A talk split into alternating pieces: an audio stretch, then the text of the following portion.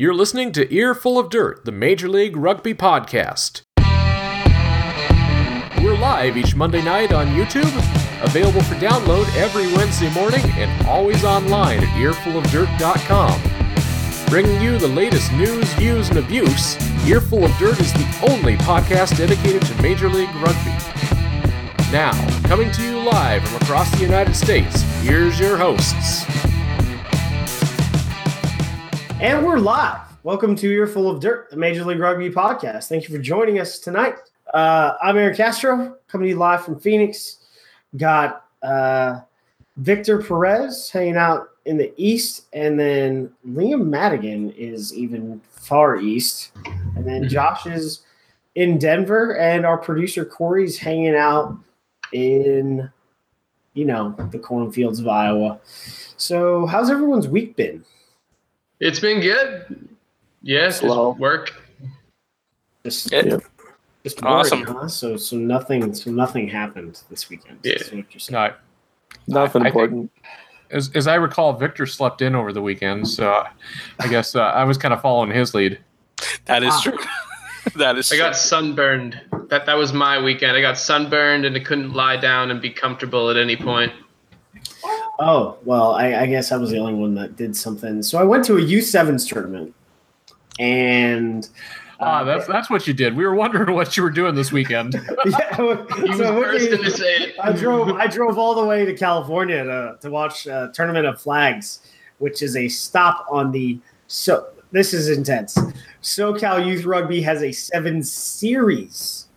They have they have a seven series, not just like one tournament in the summer, but they've got like five tournaments, and this is the biggest one. It's called, I guess it's only in the second year. Tournament of Flags takes place around Fourth of July, of course, and they had almost a thousand kids wow. play at this tournament on Saturday. That's great. It's really good. Yeah, California's always had pretty good numbers for rugby. You know, hence the PRP.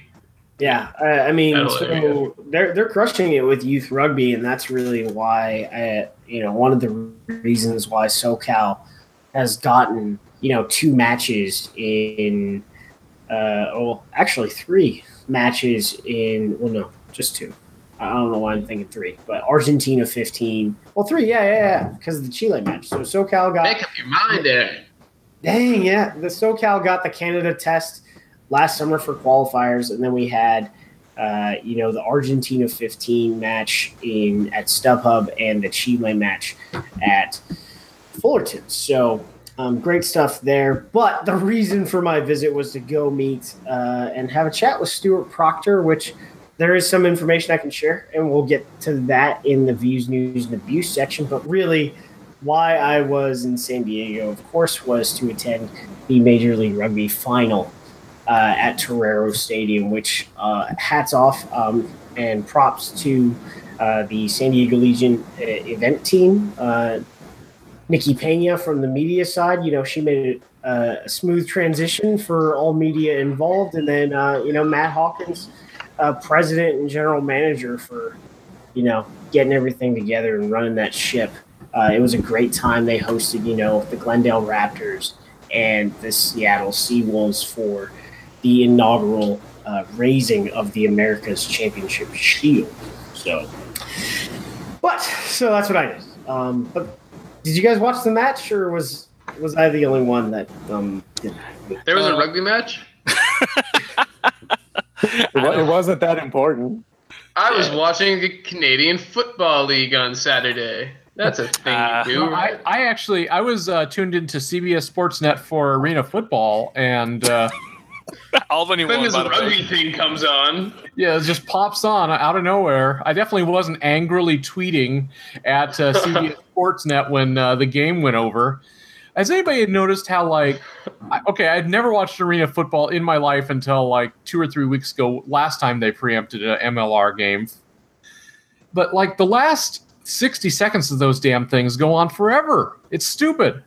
Yeah. So it's sort the of. same thing in any sport, to be honest. it, it, it just like- turns into a shootout no matter what. There's no more. There's no ground and pound in arena football. It's just Well, like that- you- and you throw got- it up. You got three offensive linemen. There's only so much you can do. uh, but uh, so did the game come on on time? Uh, so the game itself came on on time because it was actually uh, the start wasn't until about maybe quarter or twenty after uh, eight Okay. my time, uh, the hour there. So the fact that it was five minutes delayed by Arena Football wasn't a big deal. Uh, I think they may have just cut back a little bit on their pre-show stuff, and uh, they had plenty of buffer time built in, so it worked out fine. But it definitely was a little. Uh, there was a little heartburn at first when I thought that uh, kickoff was going to be at 8:05 or something, and uh, we were missing it watching these guys running back and forth inside a room. Well, I, I did. They do. I think they do do the pregame that way because they know they have live sports before them, so they have that buffer built in Yeah. so that they don't so- have to miss any. Yeah, because Also- again, Go ahead, Victor. yeah, I was gonna say because again didn't start not until nine twenty or so, in my time. Nice. Yep, were so about 20 you after the hour. So you were you at a rugby pub? Mm. No, I didn't. I didn't go to. I actually stay home. I got lazy and I said, you know why, what? Why didn't you support the Pig and Whistle New York's Uh, greatest? I, I, bro, it's because I live in Brooklyn and I didn't want to go 40 minutes there and back and get home by 12. So I was lazy. I was just Can- Can I just have one complaint before we really get into this? Please, let's Um, who who decided to put all of the rugby 101 stuff into the middle of the fucking game? Uh, Thank you. dude, Yeah, right, like- I mean, right before- I guess I guess instead of uh, commercials during water breaks, they uh, they did some you know special content. Although I will point out, uh, you know, I, I'll probably uh, talk to Pete and Dan Power this week uh, about uh, Stacy as a hooker.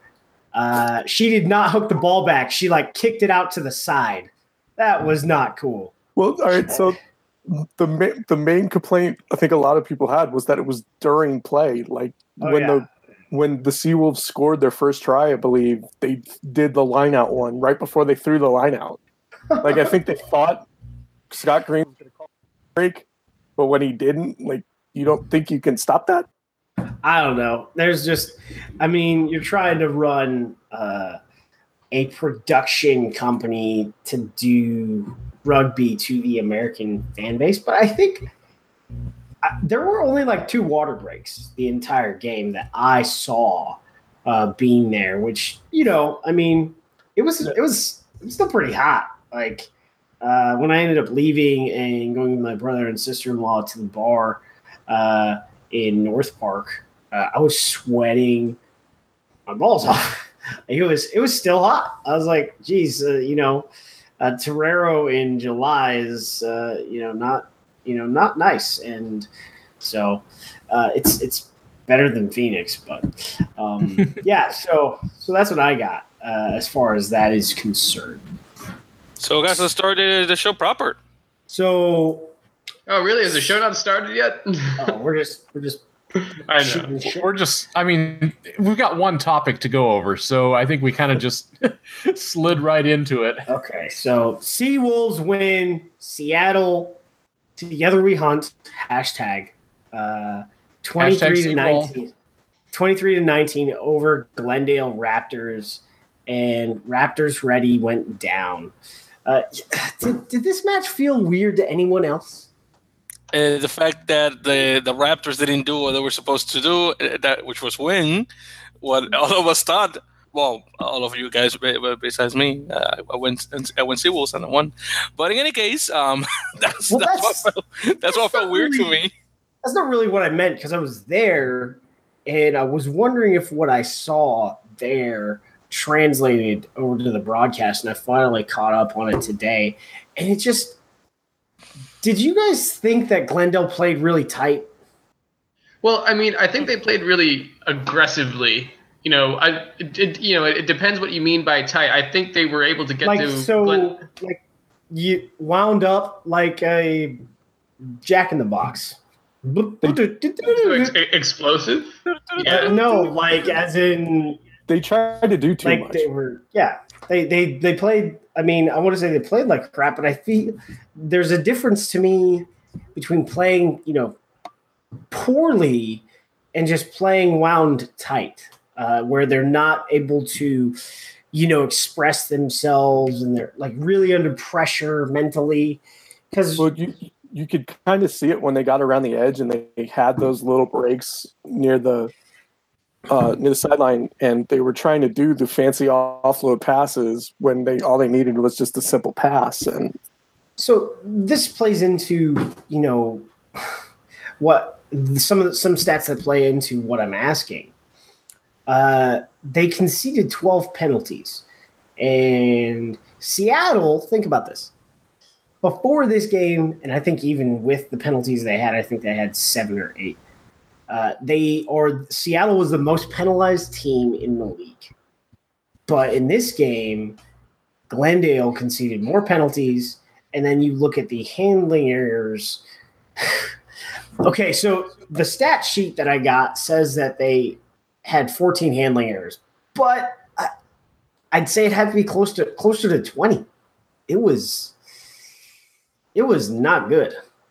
Well, I think we got to break it down to what the bare facts are. Uh, Glendale does not do well in California, at least on two games. Uh, I'm not sure what's with San Diego, but is there something in the water over there or what? But yeah, it was not pretty. So I think I think it can be chalked up to what when you say when you say they were playing tight. I think you can kind of chalk that up to them trying to play a bit more conservatively. I think Glendale saw themselves as the better team going into this, and they they, they were probably under the impression that if they could play, uh, you know, just a very tight game of rugby and not try to do anything extra, that it would just kind of fall into their favor. The only thing is though is they kept on making mistakes and they weren't playing a, a kind of they weren't playing a kind of game that allowed them to be explosive, that allowed them to be creative, like you said. And you know, Seattle is very well known for de- defense. They were able to kind of quell any kind of attack that Glendale tried to get going, and they just weren't. They weren't playing fast enough. They like, uh, like, you guys were saying, they weren't allowed to be themselves. They weren't allowed to be the team that we saw all season. You, you look at how Dave Williams has coached this team, and you look at how he prepares this team, and I want to say uh, Belichickian, as you know, some people say, but he's very good at taking away strengths. And for the most part, the Raptors just run right until they played that game against uh, San Diego and just you know got run out. But is it is it me or something? I'm I'm writing something introspective on how the Seawolves you know sort of won. It, it doesn't really delve deep into each game, but more or less you know the preseason and the season. But I guess it's it wasn't that the Seawolves struggled with the Raptors. They were supposed to lose, right, in those games. But it was the Raptors that struggled with the Seawolves, if that makes sense, right? Because the first game they only won by five points, and then the second game, you know, if if uh, if the Seawolves play better for another five minutes, it's probably not you know 11 to 0 and then flip the switch it's you know 20 25 to 0 uh, in glendale at home for in favor of the seawolves and you know we're talking a different game there. So what are your guys thoughts there? I don't know uh you know it's like, kind of like corey said it's obviously playing a different it's obviously playing a different game for uh, glendale whenever they go down to san diego. And i think there's something to be said too for kind of how, how the schemes of, uh, of each team matches up whenever they do go on the road. Uh, yeah, then you know the comment from uh, you know a viewer said is like the Raptors failed to play to their ability, or did the Seawolves succeed in shutting them down? I think both things happened. Uh, I was, you know, I was gonna I- say it's definitely a combination of the both because I think I think the Raptors, like I, like I said, they went in with a specific game plan to try to play a bit more conservatively, but I think Seattle came in with a with a game plan of applying as much pressure as possible, and that pressure forced the mistakes, uh, you know, you know, from this Yeah. what was supposed to be a more conservative game plan. Because we you look at how the what the Seawolves did, and I looked at the stats. Uh, wow, uh, the tackle differential compared to each, uh, the uh, missed tackles are roughly similar, but they forced the Seawolves forced the Raptors to make. I think it was the first time the Raptors had to make.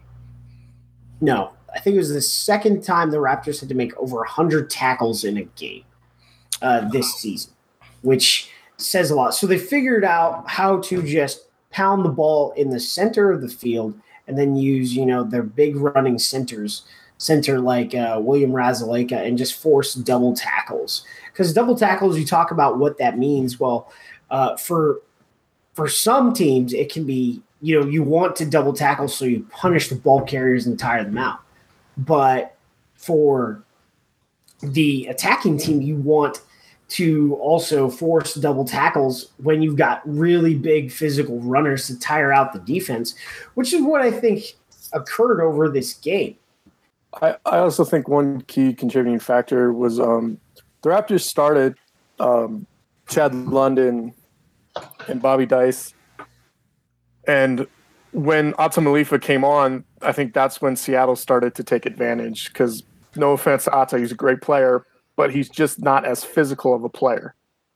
And I think that's when Seattle really started to take advantage and started running at him, and that's when they started finding gaps.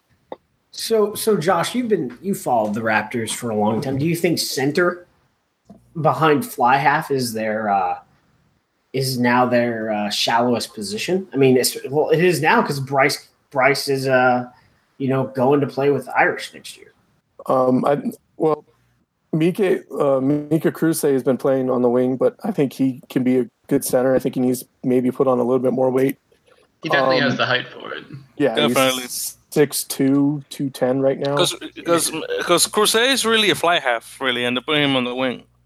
Yeah, Well, I haven't seen that man kick once this year, so uh, he may have been a fly half in high school, but he's playing a ton in the centers and a ton on the wing, and he's been great in you know playing in the centers and playing in on the wing. But I think it's just you're talking about Ata Malifa. Ata Malifa's you know old man. Uh, he's played great. He's played a lot of great rugby for the Raptors, but Eagle.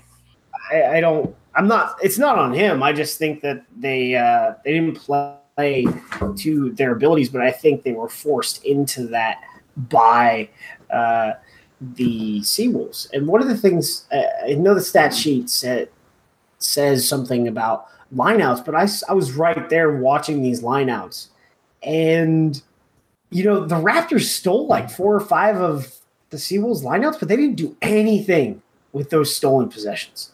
Didn't do shit. Like they tried to go into a wall every time, and it got stopped. but two of their tries did come off of mauls though. Well, uh, well, of course. But I mean, but those were their those were those were their own lineouts, and they were in good field position. The ones I was at were like in the midfield, uh, on the uh, north side of the stadium, and it was just like you're you're gaining these possessions, and and nothing is happening. It just seemed like nothing nothing really worked for them. Uh, another stat was they conceded seven turnovers at the breakdown to Seattle's two. So I think part of you can I'll call me biased, whatever. I do live in Colorado. Try not to be biased, but it Scott Green kind of called it a little not not much. I don't think it made that much of a difference, but it almost seemed like he was calling stuff different for Seattle than he did for Glendale. Well, I mean, not not to really tack on to the officiating. I think he's been beat. up. I think Scott's been beat up a lot, but I, I'm, I'm- this this I was no, this is this is something I got. We talked. I think uh, I sort of talked. We didn't talk about it last week, but you and I talked about it in Glendale. Mhm. They're just missing stuff. Yeah. they are just missing stuff. the elbow. I I think he called that penalty because it didn't make make um, Cam Paulson dropping knees. Um, I mean, there was plenty of stuff that both te- both teams pulled some stuff that could have been called that wasn't called, but it did kind of seem like they, the ref, refereeing was a little off. Specifically, the scrum half on scrum half crime. That was. Uh, I didn't I didn't see an issue with that. no, it's like they they were they were getting at it and they were getting physical and they kept it amongst themselves and it wasn't wasn't crazy violent. I was like, good. That, that's that's how I want to that's how I want to see that occur. Um, This is the closest thing to a WWE match the MLR has seen all season. you, you know, it, it, thi- I think this was the match for me, this was the match really determined who the top, top scrum half in the league was. Um, And that's what When it- Mack- when it came, when it came down to it, uh, you know, Mack won. Uh, and like these were the two top scrum halves in the league, and they're both field generals. Uh, one, you know, Sean is the captain, Phil's not, but he's the head coach, and he's having to figure this out. He's- it's like they coach a little bit by committee, but he's the head coach and he's on the pitch. He's trying to like just guide everything, and it's just, uh, it, I Ah, so I, I guess we beat up uh, Glendale a lot, but let's talk a little bit about uh, the Seawolves and what they did.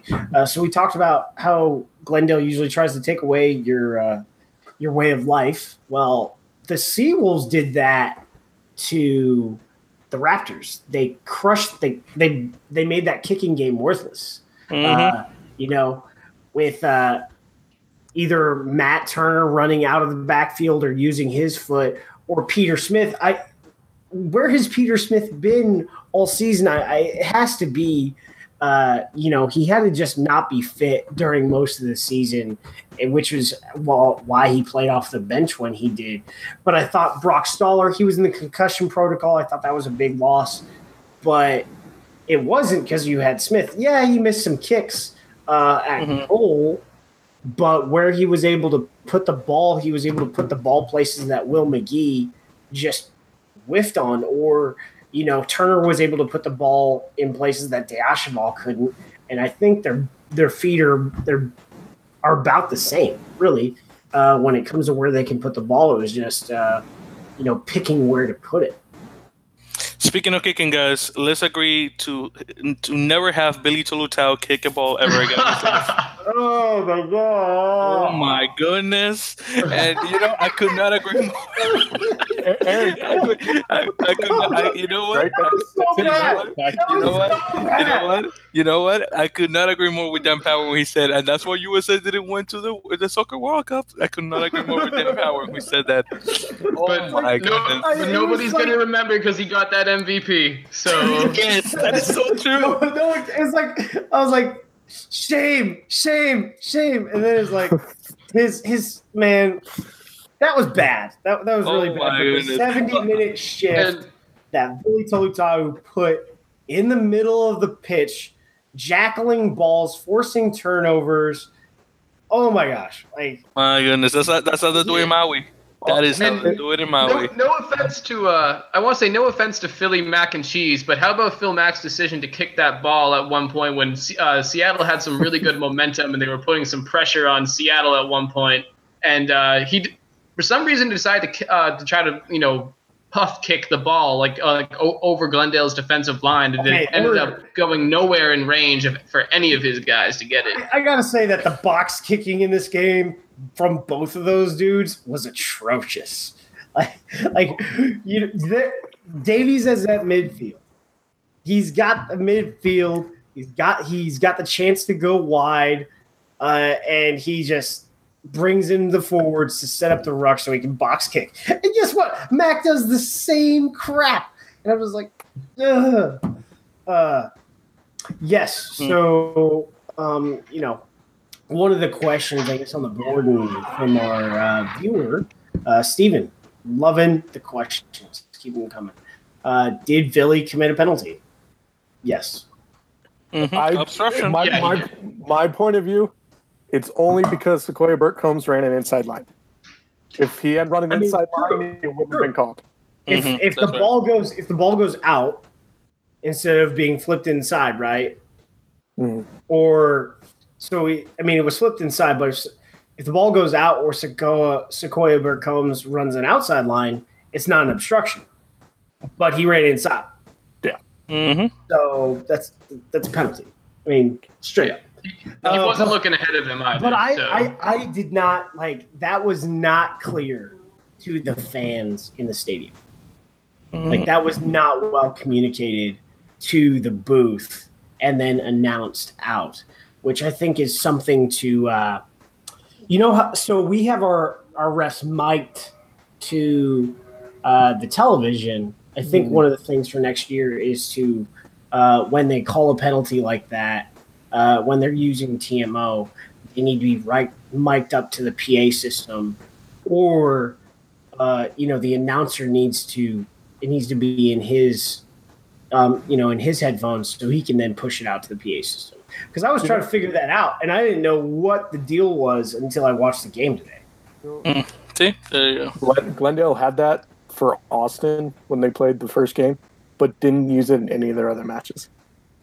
Like they had, they had. I think it was Chris Assmus did the Glendale Austin game, had him mic'd through the sound system. Like you could hear him talk, you know, the players and all his calls and whatnot. Yeah, Mhm. I mean, I, I think that's smart. Uh, It's just something that we're all used to, really. Um, and with American football and other sports, it's just it's just a normal thing. Yeah, exactly. Um, Can I just call out one thing that about the announcers? Uh, Shaun Davies was not using sportsmanship and with Vili Toluta'u. He was trying to save time. Aye, aye.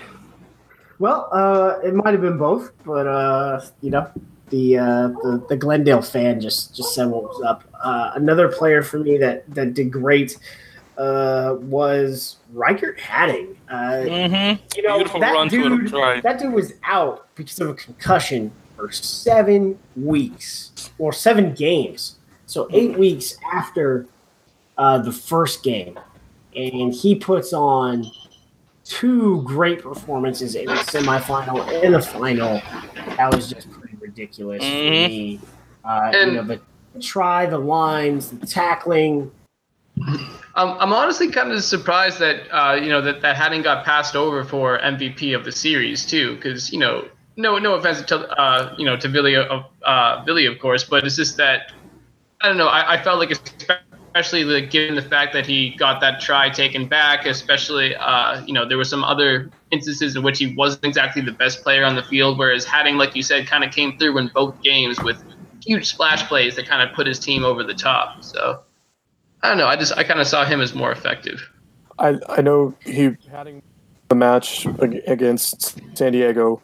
Um, I think Villy's the reason I think believe the reason Villy was given the MVP was because of his overall performance. Yeah, Hattingh was there, but from my point of view, Hattingh was there in spurts, whereas Villy was there the whole time. Well, Billy, I mean, outside of outside of that fumble and kick fumble thing, that was atrocious. Never do that again. Please.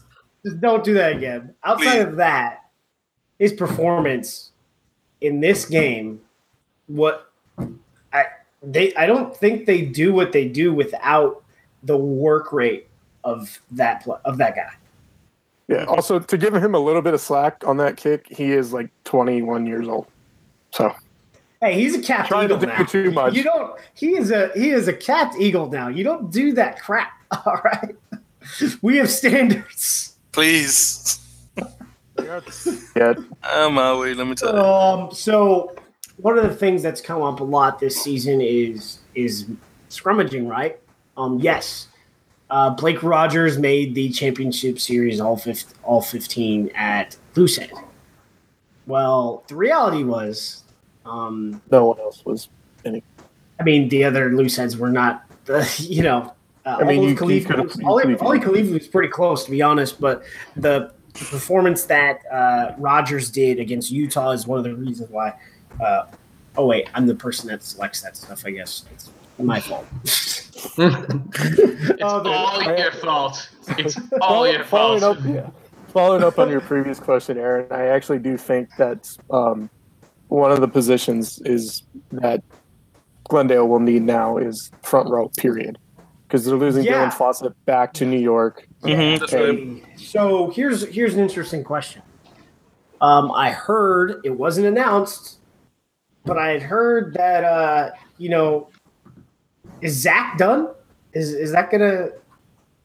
I I heard that he might. Mhm. This might have been his last game. So I I wouldn't be don't- surprised. which would surprise the hell out of me because he is playing his best rugby at any position he's played at hmm um, in years. Like, there's the only reason why he's not. I think he's probably not in uh, the Eagles like circle is because of what he does full time.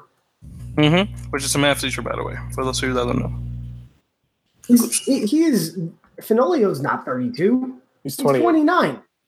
He was on the same U20 team as Cam Dolan that won the Junior World Trophy.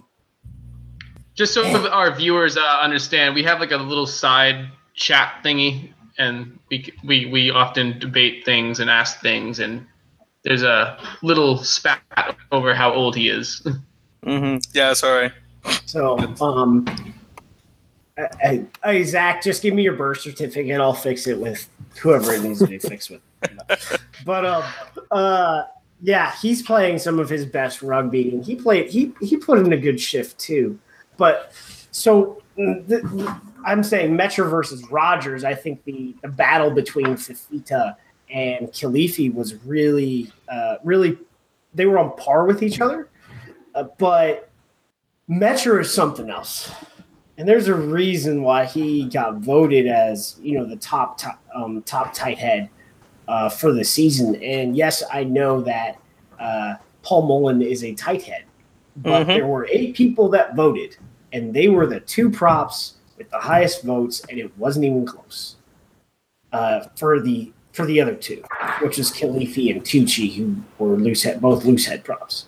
Although I'll point out that Kilifi can play tight head. He has done it a lot in the past. I, I think, I honestly think Luke White should have started that match. I, think thought Luke. White is. I thought Luke White should have started against Utah. So I think he's the better loose head on Glendale. I, I, I think he is too, and I, I think that was a. Uh, that's not what lost them the game, but I think that was a missed opportunity. Oh well. So, um, So before we move on, Scrum talk. uh, I did want to share a couple things real quick. First, uh, we got an email in uh, this afternoon from uh, one of our listeners, Peter, who was at the match, and he sent in a couple uh, observations as well. He just uh, wanted to share with us, so I thought maybe if you guys don't mind, just kind of buzz through this. So Peter was telling us that he's a pretty new, uh, new to the game. So he took a buddy of his that was a big uh, England rugby fan, and uh, followed that team closely. Uh, and his friend recognized uh, Bobby Skinstad from South Africa and had a chat with uh, France. Francois Because- Louw. Yeah, thank you from Bath. Um, so he goes on to say, "I'm sure there were other players that I just didn't recognize. There were a lot of big guys around." The Legion players were out in the crowd as well. I also saw people representing DC and Los Angeles in the crowd. Uh, Yeah, after the um, match, at what and the last thing he says after the match, they let people down on the field to hang out with the players. I had a blast as a Legion season ticket holder this year and can't wait for next season. And then just says thanks for the podcast. So Peter, uh, happy to happy to provide it to you. But thank you so much for sharing those thoughts. We it's great that you're able to make it out, and really glad to hear that you had a good time. That's been one of the cool things this season. Is I mean, I've only done it. It's only happened to me twice at Glendale and at San Diego, but that the players, you know, after they, you know, shake hands and cheer for each other, and you know, when they're done, they get to they interact with the fans, and the fans are allowed on the pitch to you know talk to these guys, and it lasts about thirty minutes, I think, and it was, it's it's just really awesome uh, to fans don't get to do that in other sports. Uh, you don't have uh, that I can tell. You know, I'm watching football forever. I don't remember uh, football players or baseball players of any kind going into the stands after all the time, like every single match, right? Other than in high school, uh, to you know give their respect to the supporters, which is something I really en- have enjoyed about this season of Major League Rugby. Likewise. But the uh, what was it? Uh, the person from DC was Paul Sheehy, one of the co-owners from DC. He, uh, his wife, and his I think two daughters were out uh, to watch the game, so that was really cool. And then uh, Stuart Proctor was the one in uh, LA uh, Coast Rugby stuff, so we'll talk about him a little bit later. But uh, well, guys, when it counted, Seattle raised the America's Championship Shield in the inaugural grand final of Major League. Did anybody else notice when Stacy Pate said "So- lift that bad boy up? There was kind of a hesitation of players to see who was going to try to lift this this uh, fat toddler pounds! into the air. It's 80 pounds, man. It's I mean, three of them, come on, I dude. think. Three or four of them. Just- just- I'm, I'm just assuming to we the- can all lift more the than that in the gym, but Just give it to the props and locks. Okay. Mhm. Well, the, the issue is that it's uh, it's it's weird, right? It's like a it's like a really weird shape, and it's wide, Yeah. and uh, so um, but you know, go big or go home. Uh, the Seattle Seawolves will get their name engraved on that. They get to hold on to it for a whole nother year, and uh, don't know who's gonna get it, but I guess we'll have to do our uh, way too early preseason poll uh, when the when the other expansion teams are finally launched. Uh, and who was our player of the week, or who was the MLR player of the week? Rather? our MLR player of the week is Vili Toluta'u. Uh, So- for Well, that So- you mentioned before. Cool fact about him. So You guys had the same watch? yeah, I don't know if it's the same watch. It's the he same watch has an brand. afro. So he was given uh, a Shinola watch, and sh- the Shinola watch company makes everything in Detroit. So, an American American watch for an American league. That's pretty dope. There you go. Um, Yeah. Good old Uh, Detroit. so, I think what else did we have? We have the MLR play of the week. And uh, so, as you guys saw in the rundown, I kind of gave I, I gave props to two uh, plays in particular. First, uh, I my almost winner was uh, was was uh, Riekert Hattingh's uh, try uh, in the second half. However, I had to give the actual uh, try or play of the week to Rasileka's try uh, that he got in the left hand corner of the of the try zone. Uh, it came off a really nice offload from uh, Billy, uh, like you know uh, from Billy. I believe that it then went to Tiberio, or no, it, no, it, it then went to Hattingh, and then it went to Rasileka. It was just a really good display of passing in, a, in some tight places. It showed some really good chemistry, and that's why it's the MLR play season. the, And, that play and was it also took 10 minutes of TMO.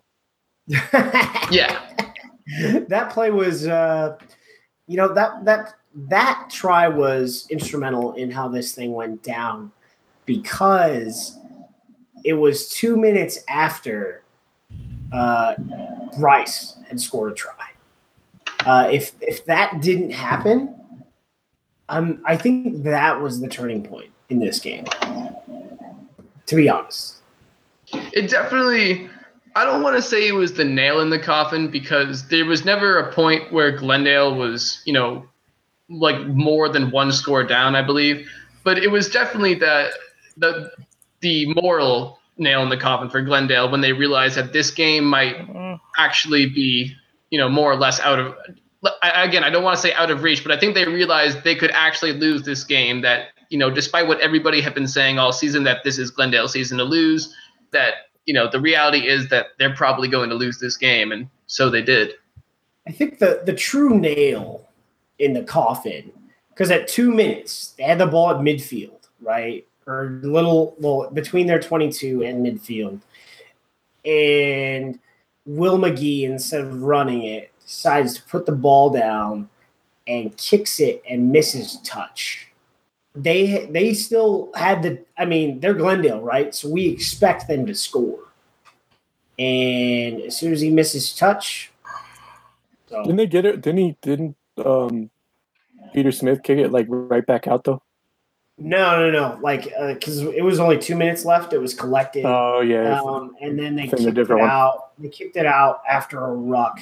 It was like this ruck that was slow ball. It was that was a penalty and a half.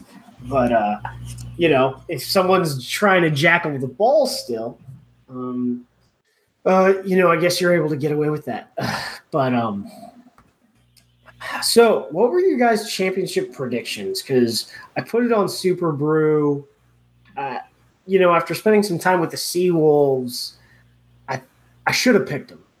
Uh, I, I, I should have, but I didn't. I, I said Glendale by one. And captain I- hindsight yeah, well, yeah. I, well, the pick I put in Superbru was Glendale by one. So I, I made the pick. I didn't put it in the I didn't put it in the show notes last week when I was gone, but I made the pick. So I got that wrong. But your guys' picks, Josh, what did you have? I had Glendale by five. I mean, they'd beaten them twice this season already. They, they beat them in rainy Seattle. They um, scored 33 unanswered points against them in, Glen, in Glendale. And, uh, you know, I figured it was going to be a closer game, but I thought Glendale was going to be able to take it. Yeah, I had Oh, sorry, Liam.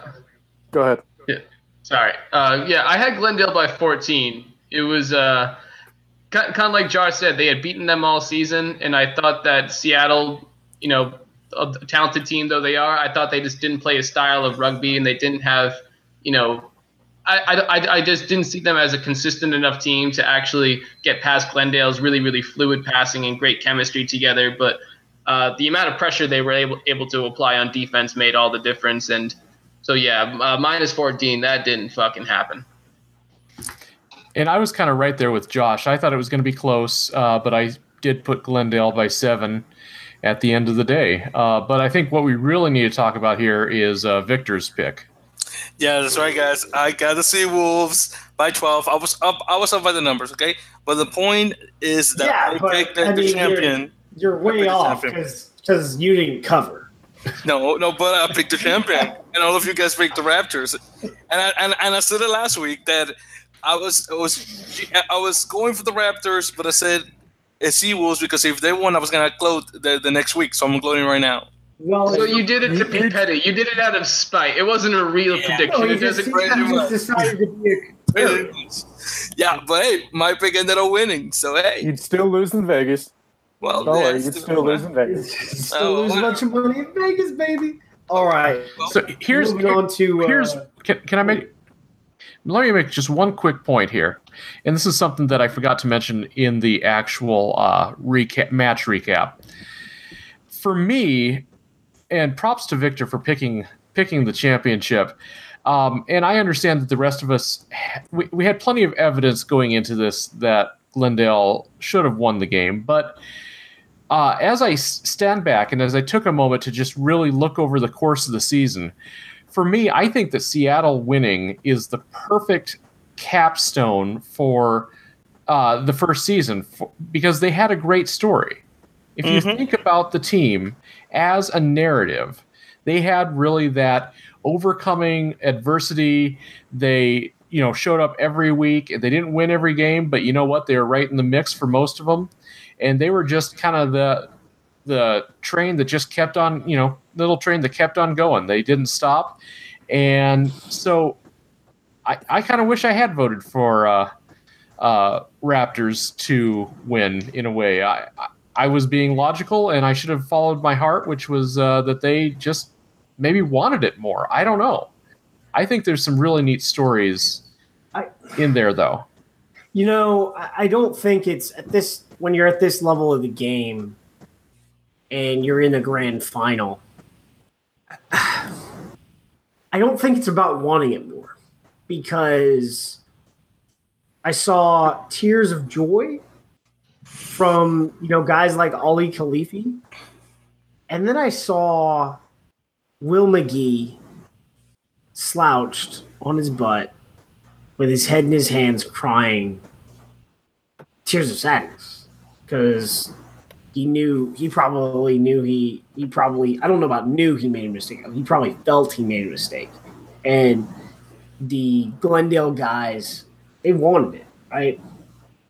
So I, Well, I, and I, I, yeah. I think that I think that reaction has a lot to do with the expectations that were put on them. I think, you know, I I, I think there's this element that Glendale, kind of like we've been saying, they, they came into the season eh, not just expected to win to the title, but it was kind of you know preemptively handed to them by everybody who knew anything about USA Rugby. And so when you say that Will Magie probably felt like he had made a mistake, I, you know, in a way, that's almost like he, you know, he, he took away the, you know, a destiny for not just himself, but for his teammates and for the whole organization. And that's kind of an unfair expectation to put on yourself, especially considering, you know, all these teams were made up of extremely talented rugby players from, you know, tons and tons of, uh, you know, rugby playing communities and cultures. I, I do think that I do think Glendale kind of let it go to their heads. They had been around the longest. They'd been together the longest. They had the depth. They should have won. They thought they were going to win. I think the players in their head, like, we can just go in there and whoop these guys. Um, and then when that didn't happen, I'm crashing down. So Mhm. yeah, it. So Um, let's just move on to our uh, table review and well, I guess our preseason power poll uh, per se. Uh, and you know, I guess I was you know sort of wrong. Um, well, way wrong. Uh, I had Glendale, Houston, New Orleans, Austin, San Diego, Utah, Seattle, and it ended up being, of course, Seattle winning the championship. Glendale second, uh, and then I guess we'll say uh, San Diego. Well, San Diego had the the most wins, so they'll take third, and Utah fourth, with uh, you know Austin uh, and NOLA and Houston bringing up the the bottom of the barrel. Uh, you know, it's. I know we are saying we could not have been more wrong about Seattle when we played uh, too much into the fact that they were now coached by committee by their own guys because and we gave them put up too much drama with that. But then someone said uh, the other night is look at their spine right? Their spine is the the hooker the eight the nine the 10 and the 15 and look at the experience that those guys had. Well, you know, Canadian International Ray Barkwell over 50 caps. Uh, Riekert Hattingh was in the Bulls system. His father is a Springbok. Uh, at scrum half, you have Phil Mack, 50 cap international for Canada. And I guess the weak point in their spine is at fly half. But you have, you know, one of the strongest spines out there in this league with Seattle, and really one of the strongest spines in the two strongest spines in this league were Glendale and Seattle. So Yep. So, uh, moving on, I had um, Glendale, Houston, San Diego, Utah, NOLA, Austin, Seattle. So I was right there with you. I had uh, Houston way too high and Seattle way too low. Uh, the middle actually was worked out okay, but uh, yeah, if we could just swap those two, I think we would have been good. So Go ahead, Josh. Uh, Victor, you go ahead. I, I'll go last. Sounds good. Well, for me, guys, I had Houston, Glendale, Utah, San Diego, NOLA, Austin, and Seattle. Now, I by the way, the the positioning comes from episode 32 for those of you that were wondering. And um, the reason why I put Utah and, and the reason why I think all of us did was the fact that one, Utah it was was coming dead last in, in comparison to the other six teams in terms of play. They only had one game, and it was that a, a close game they had with, with the Alberta Wolfpack, and for one, and and two, Houston was coming hot from the preseason, so we're all thinking if Houston doesn't win the championship, at least they're going to go far. And you saw what happened. They they had injuries, the players were uh, burned out, and they ended up only winning one game. And Seattle, which was the freshest of all teams, uh, came in second in the stands and ended up winning the, the whole thing. So it was um, it, it was it was quite funny. It was really funny for my part, I have to say. So go ahead, not Dan. Me, not Dan. Not Not Dan. Dan. Not Dan. Were, uh, were, are these my are these Dan's predictions? Yeah, not Yeah, these were Dan's predictions. All right. So if uh, if I'm gonna be Dan, all right, I'm from New York. I love everything New York. I love the Mets. Okay. so um, let's see. My uh, my preseason predictions were Glendale, Houston, Utah, San Diego, Seattle, NOLA, and Austin.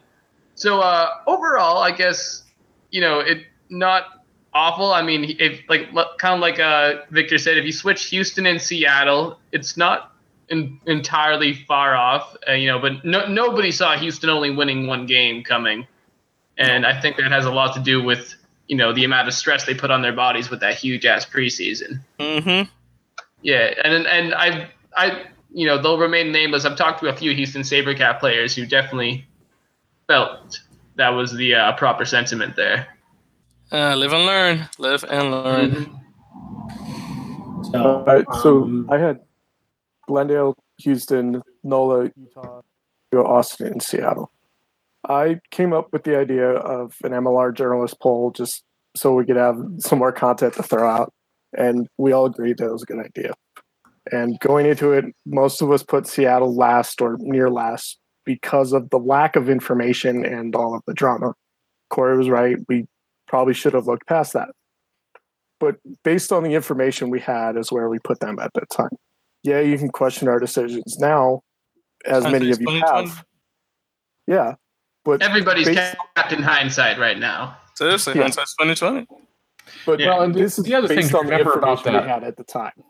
The other thing to remember about that poll was that was not just you know the four or five of us sitting here making this stuff up. It was the five of us plus uh, fifteen other people. It was about twenty people weighed in on that poll, and these are you know folks who've been following the rugby scene in the U.S. for quite a long time. So obviously we make mistakes, but we also base our information on the best information we have, or our responses on the best information we have at the time. So that's kind of I don't know. That's where it came from, and uh, I. It's quite clear now why we were wrong. We didn't. I, I don't think we understood what Seattle was capable of. Clearly, I mean, obviously we weren't. Uh, so yeah. I Well, I think there it was comes down to. definitely, I think there was definitely that feeling that Seattle had all the pieces to be good. You know, especially when you have somebody like Ray Barkwell in the front row. Uh, you know, but I, I think again, it was you know the fact that they didn't really have a preseason. They were kind of in, they were kind of in flux. Uh, you know, with, with the whole immigration issues with their coach and Phil Mack had to step in at the at the last minute. And if, if I remember correctly, I think there was this feeling as well that a late season uh, resurgence uh, as opposed to kind of starting off hot the way they did. Yeah, so you know it, it was to be expected.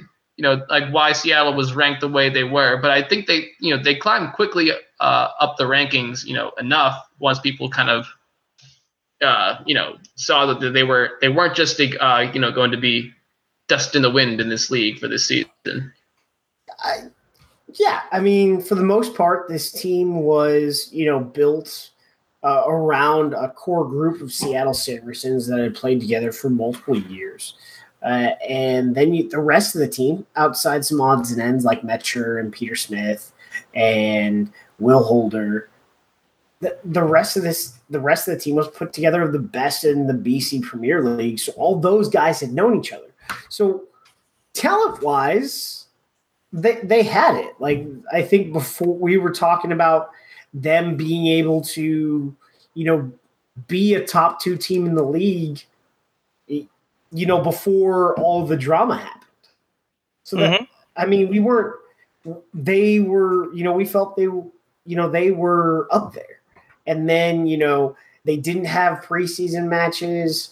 Uh, you know, Visa was denied for their coach and then they tried to get another coach in and they were unable to do that and everything fell on you know phil and then some of the other older guys and you know uh, every time uh, you, you know you look at phil mack and he's his he's got these icy blue eyes uh, it reminds me of uh, you know the the little wayne song you know he's like uh, you know ice in my veins Aaron, you've been very poetic tonight. You know, icy blue eyes, ice in my veins, sitting on the ground, crying. And Hunchback. Well, uh, it was a very, uh, it's been a very poetic couple of weeks. so yeah, he's the man's got ice in his veins, and I think that if he wants to, he could be, you know, the uh, when he's done playing, he could put himself on the path to be hopefully the next Canadian head coach of the national team, uh, because I think he's got that kind of talent, and I think the other guys around him also have that kind of talent too to coach. Like we're talking about, uh, not everyone can be a player coach, and not everyone can be a player head coach, and this guy was able to manage that.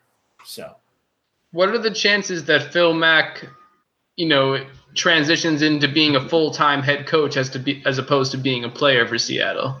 Next next year, no. I, I think he's.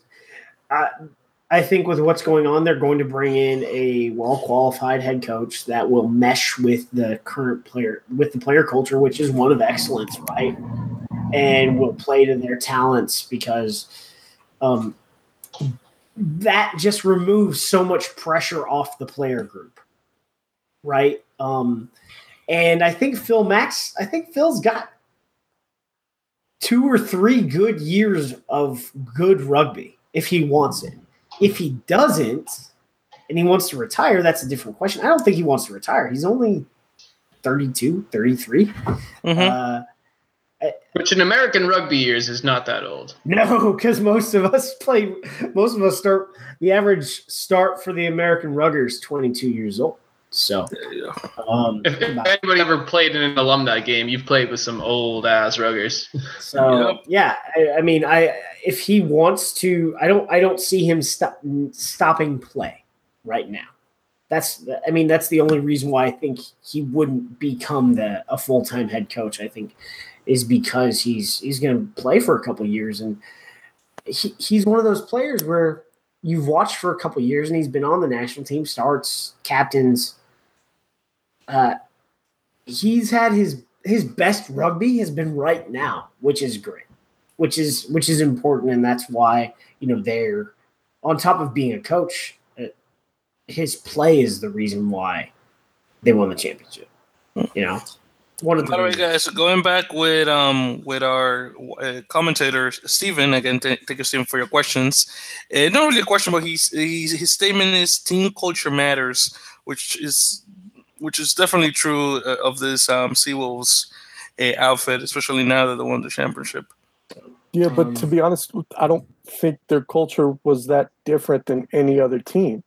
Yeah, Well- each team has their own individual culture, but I don't think you can say that one team's culture propelled them more than another team's did. Well, I, Yeah, I'm yeah. not. I don't. I don't think it's that. I think you have, uh, you know, someone says like, "Hey, you know, the Saracens have this culture. They've had this culture of winning."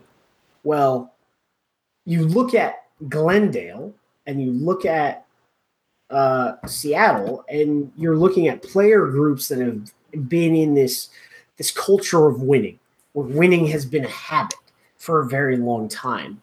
And so I, I would say that the strongest player cultures, the strongest performance cultures, the cultures of winning are the two teams that were in the final. I think that's what Steven is trying to say. Uh, I don't think the player cultures were what determined, uh, you know, who who the who won. I think it was uh, just the right plays at the right time in the right circumstance led to, you know, this team that we doubted all season winning. Mm-hmm. Well, I think we also need to uh, just take a moment when we're talking about cultures and not talk about the player culture, but talk about the fandom culture. And I mean, Seattle showed up for this team. Oh my god, yeah, definitely. Yeah. I, I think that helps. I, I think they traveled very, very well to San Diego from everything that I've heard. Oh, yeah. It, it looked like so they traveled well to Glendale, right? I think they had 300 people there, probably at least in jerseys, um, but there were more. Uh, and I, I tweeted it. I said, I think this feels like a uh, this feels like a Seattle home game. I, I didn't hear any Raptors chants until like the last 10 minutes of the game. Um, I will believe Let's- that. let's close that door and enter another Corey tweet of the week. Yes, sir. Yes, sir. All right. So, tweet of the week, uh, understandably, is all about Seattle. So, uh, we grabbed a couple of them here, and so I'm going to go through both of them. The first one is from earlier today, and it was uh, Seattle themselves posted. Uh, started unknown, finished unforgettable, and then trophy. We couldn't have been this. We couldn't have been this without the support of the best fans in the U.S. MLR. Thank you to all our supporters from Washington to Wales to Western Australia for making our first season a championship one. Hashtag hunted. Uh, so that was, you know, kind of sort of where we just were, given props where props are due. And Seattle really showed up. The city showed up for its team. And I think that's very evident in the second tweet we grabbed. And thank you, Josh, for reminding me of this. Um, following Seattle's win this weekend, uh, they actually got a shout out from the Seah- Seattle Seahawks, who tweeted, Way to cap off an amazing system or amazing season with the MLR championship. Big congrats, Seawolves. Clapping hands, trophy. Hashtag Seattle love. Hashtag together we hunt. So yeah, uh, it wasn't just Seattle. It was the entire. Uh, it wasn't just the Seawolves. It was the entire sporting community, and it was everybody up there. So congratulations to Seattle. It's well earned, and uh, hey, way to go. Mm-hmm. Um, Yeah. Even the even the Seahawks got in the action, which was really cool. So let's move on to um, my favorite uh, segment where I get where I tend to get beat up a lot. Views, news, and abuse. So LA Coast Rugby, it's definitely a thing. I had the pleasure of chatting with Stuart Proctor, the one of the co-founders of uh, LA Coast Rugby. Uh, they have no intent of running an exhibition season.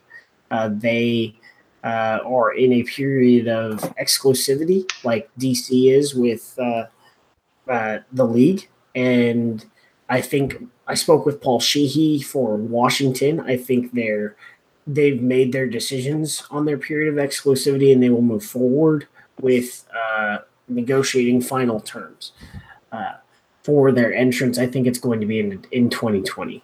But LA Coast Rugby, they're ready to go. Uh, they've done all their player scouting, even though player scouting is continuous.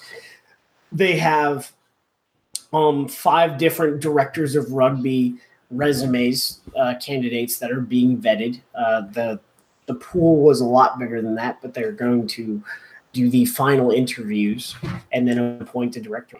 Uh, then they'll hire a uh, a rugby staff, and then, but the first hire that he told me was that they will make is their commercial director because they are going to run a business. So, um, says a lot. Uh, they've been very uh, collaborative with the local rugby community. Stuart Proctor is, uh, you know, I think he's the head coach of the San Clemente Tritons youth program, specifically the high school side uh, at San Clemente High School. So uh, they are they're deep when it comes to their community ties in Los Angeles and the Orange County area, and they plan to be uh, pulling from the Inland Empire. So you include San Bernardino and Riverside County, and also from further out in Ventura County. So they're going to be a five. They look to have their area as those five counties, which is a massive metropolitan area of almost 15 million, uh, almost 20 million people. Um, but they plan to be collaborative, community outreach, and all that stuff. Uh, Houston will break ground on their new facility on July 24th. The new renderings look pretty awesome. Um, although I asked where they put riffraff like me, I didn't mean the press box. Just saying. Um, I think we there's that spot under the uh, Yeah, there's a grassy knoll. There's a grassy knoll. You, Under, you, you- uh, you can spill your beer and, and stuff like that there. So yeah, I'll meet you over there, Aaron. uh, fall MLR sevens was a topic uh, on Reddit this week, and my first question is why? Uh, because Because I- fun. Be- why do you hate fun, Aaron? I, I want I want us focused on the things that you know the, the things. The things are rugby 15s. However, I could see uh, in the future an MLR sevens tournament weekend, which the Premiership does. So that could be pretty cool. Uh, but it's interesting. Nola Gold is running a sevens pro- summer sevens program uh, this year, and then the Sea Wolves, all those boys, basically the entire backline registered for the Washington Athletic Club. so, and if you include Bulldog, there's at least three different almost all and Tigers, so like four fully professional uh, sevens programs out there competing in Club Sevens this year. Uh, America's Championship Shield, go big or go home. Yes, no, maybe. Mm, I like it. It's I like it. It's yeah, it's unique. Um, but but but guys, we need to think about this. What happens when the Canadian teams come? It has to be Americas. yeah, yeah. Uh, Without the apostrophe well- in between the A and the S. Well, it, it's it's North it's North America, South America. It's it's the America. I Um, told you, bro. And you were like, no, Victor, that's too dangerous. You can't have it in Tijuana. That's a crap hole. Yeah, yeah. well, You can't have it in- Tijuana, Ti- Tijuana is a place where, at least when I was in the army, I couldn't go. So, yeah. Look, Um, uh, look. uh, As long as they, they, as long as they use their money and they take and they use it to take out all the drug cartels, and once that happens, then they could have the rugby team. yeah. So, um, and then one of the final things on that is LA Coast will f- will host the Ontario Arrows in the preseason in December. So that is how close next season already is. Oh Mhm. my god. Uh, so moving on to questions from Bob Corey. What do you got? eh, Bad. All right. I Uh, want so you guys might uh yeah i might be doing some editing as we go along because we have got a crap ton of questions um and i'm not sure we got time for all of them but let's start us off so uh downey keen wants to know do you think there will be any rebranding from the current seven clubs between season one and season two so anybody changing their name yeah, Austin Elite is. Thank Austin you. Elite is in. Austin Elite is supposed to. Please. Yeah, I, I, I uh, a couple of weeks ago, I even, I even commented on one of their statuses saying, you know, being like, hey, do you think you guys would keep the elite name now that you know people are starting to kind of get used to it? And they were like, no. Uh, they were, they were like, well, if we did, what do you think we, you would call it? And I, I don't know, I said something generic like the Rustlers or something like that. But yeah, I, I think, I, I think ever, what? Austin, that can be all right. Austin Rustlers. Yeah, but I think Austin. Awesome, awesome. But anyway, I think ever since they kind of had that definitive split with the Huns organization, that um that they are looking for their own identity. So I think you know Austin Elite was just kind of a placeholder, the, a Josh McGowan kind of name, if you will, uh, before they actually get something that fans can sink their teeth into.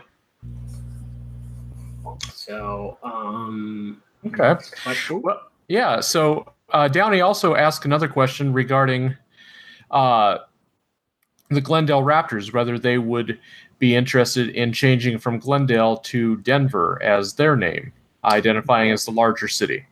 They Don't should, but see they it won't. until they have to move. Mhm. And I think, as most people, when they think of Glendale, will think of either Arizona or California. Mhm. And when you explain to them that it's the only rugby purpose facility in the United States as of now, um, they are nicknamed Rugby Town USA. Yeah, the, Glendale does some marketing for it, but I don't think they do enough, to be honest. Like when you have people asking where you are, why you're named that, you think you need to put a little bit more into marketing. All right. Good Um, point. Next one. Yeah. Uh, Karma Killer 95. What's the biggest change that you believe MLR needs to make going into 2019? I think, guys, that all games should have TMO. I know it's still a long shot, but I think all games should have TMO. Do, Um, so, do we have to go to the um, soccer style with the TV on the sideline? uh, you mean football style? F- football Whatever. style. Uh, NFL. Uh, I Well, think No, no, no, no. It, they have vo- they have video assistant referee now in soccer, and, and where the fourth official stands, they have a, a TV, and they'll- in some of the matches they'll go over and watch. Well, I don't. I don't think. I mean, I don't think the location of the the the TMO. Match. Well, I, I just mean just because San Diego and Glendale are the only ones with jumbotrons. yeah, yeah. Well, I capability for TMO needs to be on site. So for if there's a f- facility that doesn't have a jumbotron, they need to figure it out. Mm-hmm. A Um, little screen or something. uh, you know, I've I've probably taken this shot about ten times. We need to professionalize the refing. Um, I know that I've we've had this discussion on air with Brian Rain. He thinks that uh, MLR doesn't need to do anything other than provide the refs opportunities. I disagree.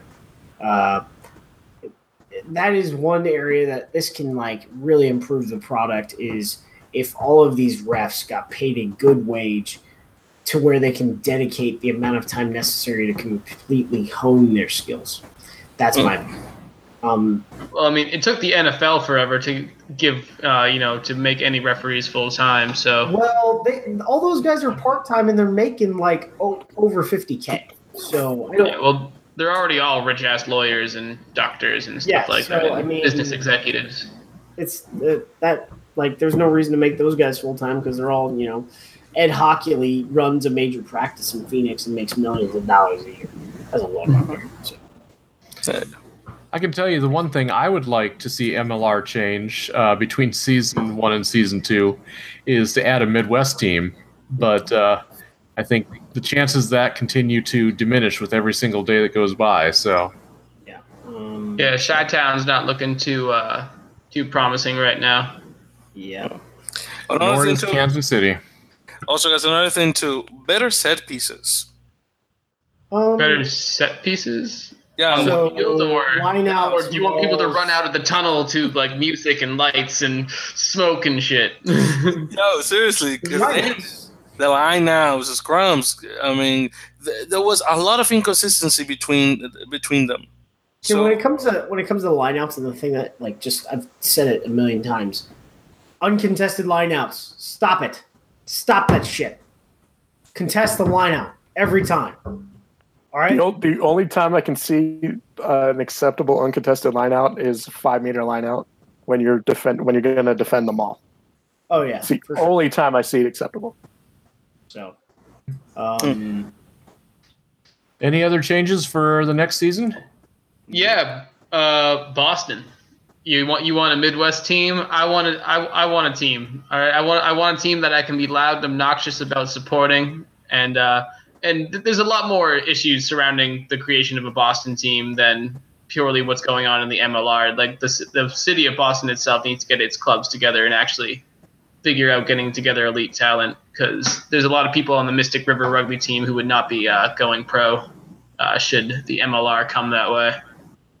So, I just- Li- I just- Liam, I'm now granted I'm not from the East Coast, obviously, you know, being an Iowa boy here, Mhm. but like, uh, if there's going to be a New York team, isn't that good enough? I mean, New York, Boston, No. are basically the same thing. I'm, I'm sorry, what? I'm sorry, what? No, no, it's not basically the same thing. no, it's not. I'm gonna wake up my roommates. You're getting me so angry, man. Come on now. You know it's not the same. Evan, Evan, listen to this, Evan. All right. Uh, moving on, we've got a question from from Blurins, Blurinsky. What was Loransky. that? Bluransky. Blue Dance. Wants to know given 10 teams next season, what would be your preferred format uh, for the year? And I, I'm not sure what he means. uh, East West division. I don't so know. you got, I would so like you got that. ten teams. Can you do conferences already by ten? Mm, You could, but I I don't want to. You, Yeah, could do, yeah. you could do home and away.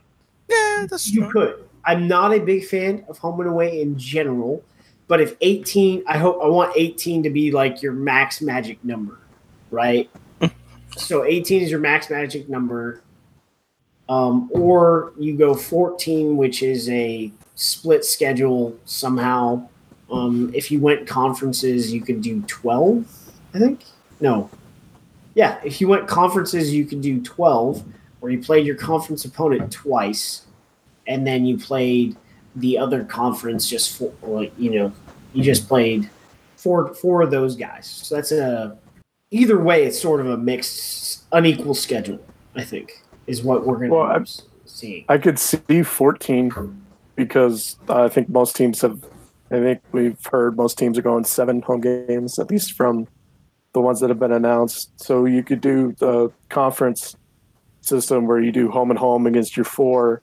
You have one matchup against the other conference, home and away, and then you just play the other teams, two of them home and two of them away. yeah i mean well so seattle said seven and utah said eight so i guess you could definitely play uh, you know your conference um? No that would still not get you to 15 though so i don't know well yeah So- Uh, some que- sub question off of that though. Um, I've heard some speculation saying that we could be looking at ha- playing the first half of the season at away games for the northern teams, and then having home games up north. In the Who's who's saying that? I, Like, no, one, no one is saying that. I'm- Um, Who is they? Who is they? Whoever they are, they are the enemy. Because the reality is, is just because they're cold weather, the cold weather doesn't stop them from playing. I think the only team, Yeah, I, I play in Vermont. Believe me, I know what playing in cold weather is like. It's it's fucking doable. uh, you, playing in snow's fun. the only team that could, you know, would have an issue, I think, is the worst one would be Ontario. But for the most part, as long as it's not a blizzard, Denver's right. Glendale's fine. Like the Denver area is, you know, not in the mountains. Yes, they're a mile high, but the mountains are fifteen thousand feet where the snow is. It's not. It's it's, it's not going to be a problem. There you go. Good answer. So. Yeah, very interesting. Okay, final question of the night. This is coming from uh, Steven off of our YouTube comments. So thank you so much. Uh, we've had a lot of great comments tonight, by the way. Uh, both William and Steven have been hanging out with us. So thank you guys. Steven asked earlier, what do you want to see next season uh, in next season's MLR Championship Shield match? So uh, I'm going to go with meaning who do I want to see? Um, so who do you guys want to see playing in that game? Glendale again, and hopefully winning the championship this time. I'd I'd want to see either Glendale versus RUNY or Houston SaberCats versus anybody because I just want to see I want to see the SaberCats in the finals. I think the the great storyline would be the SaberCats versus Seattle. Mm-hmm. You mean Because you oh, have the, you have the winner versus the bottom of the table, Hmm. and then you have all the the subplots of Coach Fitzpatrick being the former Saracens coach and going up against like ten of his former players, and you know all the drama that that would be incurred with that matchup. I, I. I kind of want to see RUNY in LA, just cause. mm-hmm. Yeah, just because exactly. I, I want to see I want to see JBL like you know John Bradshaw Layfield come out onto the rugby pitch in, in the limo that he used to come out into his matches with. Have all the players get out of the limo. Gotta get the stock market bell too. Ding, ding, ding, ding. So, uh, I forgot how his thing song goes. You know, I, I like how you guys talk about. You know, funny that that Liam mentions um, JBL and you guys talking about storylines because the way Aaron just put that in my head, it just sounded like wrestling. That just sounded like wrestling. So it was, which was really cool. I A think. coach ostracized by his former players. Exactly. The new coming team. Yeah. I mean, that sounds like a WWE storyline, really. I mean, you got the, the bottom the, the, the bottom team coming uh, next season coming to to to play against the champion, and that their coach is the coach the, the, the guys that won, and uh, it's, it's, that sounds like a wrestling storyline. But but at what point does Roman Reigns get shoved down your throat against your will? Damn it, you're telling me. And then we go to the starting, uh, it's, it's starting trending. He, uh, yeah, what's it? Uh, what's it chanting always when he said, comes out? You suck, you suck. I think that's the one. Okay, guys, we'll save it for uh, the uh, pro wrestling uh, podcast we'll do later. a couple ideas that came in from comments. Uh, Steven said he would love to see next season uh, at the championship game no empty seats. So there's a good one. Yeah. I was a little disappointed. There was some there was more empty seats than I thought there was going to be. There was definitely more empty seats than, you know, a few uh, uh, than a few uh, San Diego Legion games, and so that was a little disappointing. So I mean, major props to Seattle fans for traveling and you know looking good for TV. Some of that has to do with the beer policy. Yeah, right, dude. I would totally go fucking drink that shit in the bar, man. Well, th- that's that's the only place you could drink it. You couldn't get it and go back to your seat. You had to stay in the beer garden to drink your beer. So yeah, part of I mean why it looks empty is you have uh, like a hundred people in the be- in each beer garden during during the game. So you had tons of people in the VIP beer garden uh, drinking in the corner. Are rugby fans known for drinking or something? Um, I think we're known for for drinking and still being polite. Hey, And when- impolite, impolite when you know. There's always that one guy on the teams. Mhm. When- Well, you need that one guy though, because when when somebody doesn't want to leave the rugby house and you don't want to be impolite, you're like, all right, dude. Hey, when your club team slogan is "Win or lose, we booze," eh, maybe. There you go. One of those people. Like that. Every club has that one alcohol-inspired cheer that you do after practices, night practices only, so that the administration's not there to hear it. ah, ah. The uh, the final observation was from William, and he said he would really like uh, to drop the neutral site final. So I disagree. I, I disagree. I liked it. Although I, I I want to see instead. What I want to see instead. So we're going to ten teams. Let's say let's do a sixteen playoff. Let's do. Uh, So a bye week, give somebody a bye. yeah. So first and second seed get a bye. Uh, so you have first round versus uh, what was it? So it'd be the three versus the six, and the four versus the five, and then they play for to go where to go to the first and second seeds home field. I think we do away with the. It, it's all based on operations costs and the event the eventing you can do.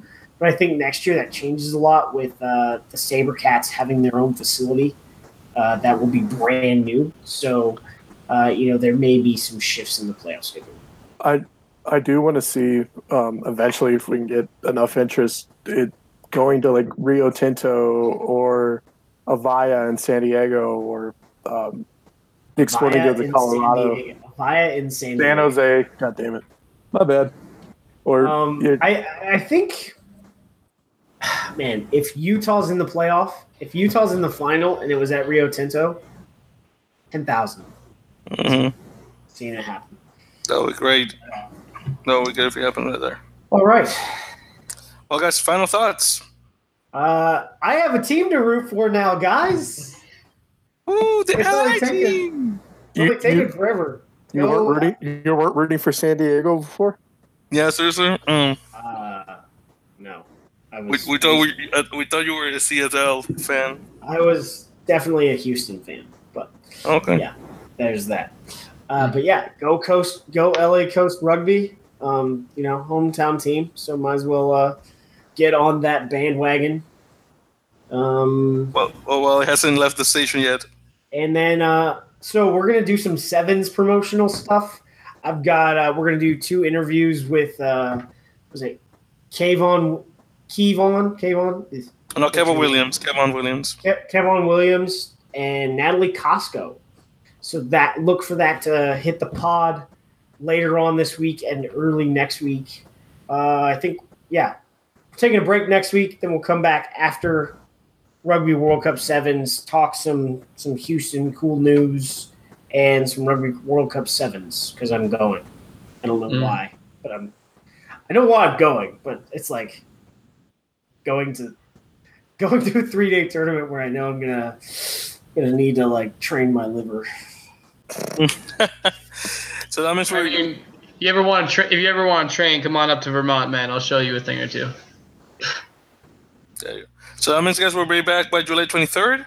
Uh, and then the intent is to take a break for a while after that. So um, we'll have more information on that following Rugby World Cup sevens. Sounds cool. Go USA. But suffice it to say, I think uh, a break's good because we've got some stuff cooking. We've got some ideas marinating. We're going to fry them up and see what comes out the other end. So, uh, yeah, look forward to that. And uh, I think we've got a great season two ahead of us, not only for MLR, but also for Earful of Dirt. So, for those of you who are hoping, sorry guys, we're not going anywhere. we're sticking around for a while. That's right. I just need a, we just need a vacation. It's okay. But um, we're Everybody gonna have does. we're gonna have some content on the lineouts uh, come out through August, so check that out as well. Um, but Mhm. uh, I will also be coming out with some more uh, interviews on my my blog. You could find on Facebook, Penguin Tundra Rugby. Uh, you know, every now and again, I do some inter- some player interviews, get some good info, some good stuff to read. So you'll be able to find that by me in the coming weeks. Let's get out of here. Finishing. All right. Subscribe to our channel, YouTube, Earful of Dirt podcast. Like us on Facebook at Earful of Dirt. Same on Okay. Twitter and Instagram. Who's Mhm. back? Well, check out our brand new website. It's not really brand new. Earfulofdirt.com. Bob, I know you asked about the uh, lawsuit. Uh, I submitted another records request. We'll see if I get an update. Uh, subscribe to our podcast on iTunes, Acast, Google Play, Stitcher, Player FM. Leave us a review. Also, call us 720 600 2679. Leave a voicemail, whether it's abuse or compliment. We will listen to it. And we are done. Connect with Earful of Dirt anytime. We're on Facebook and Twitter as Earful of Dirt. You can email us at earfulofdirt at gmail.com or call and leave us a voicemail at 720 600 2679. Until next time, for Aaron, Dan, and Victor, I'm Corey. Thanks for joining us.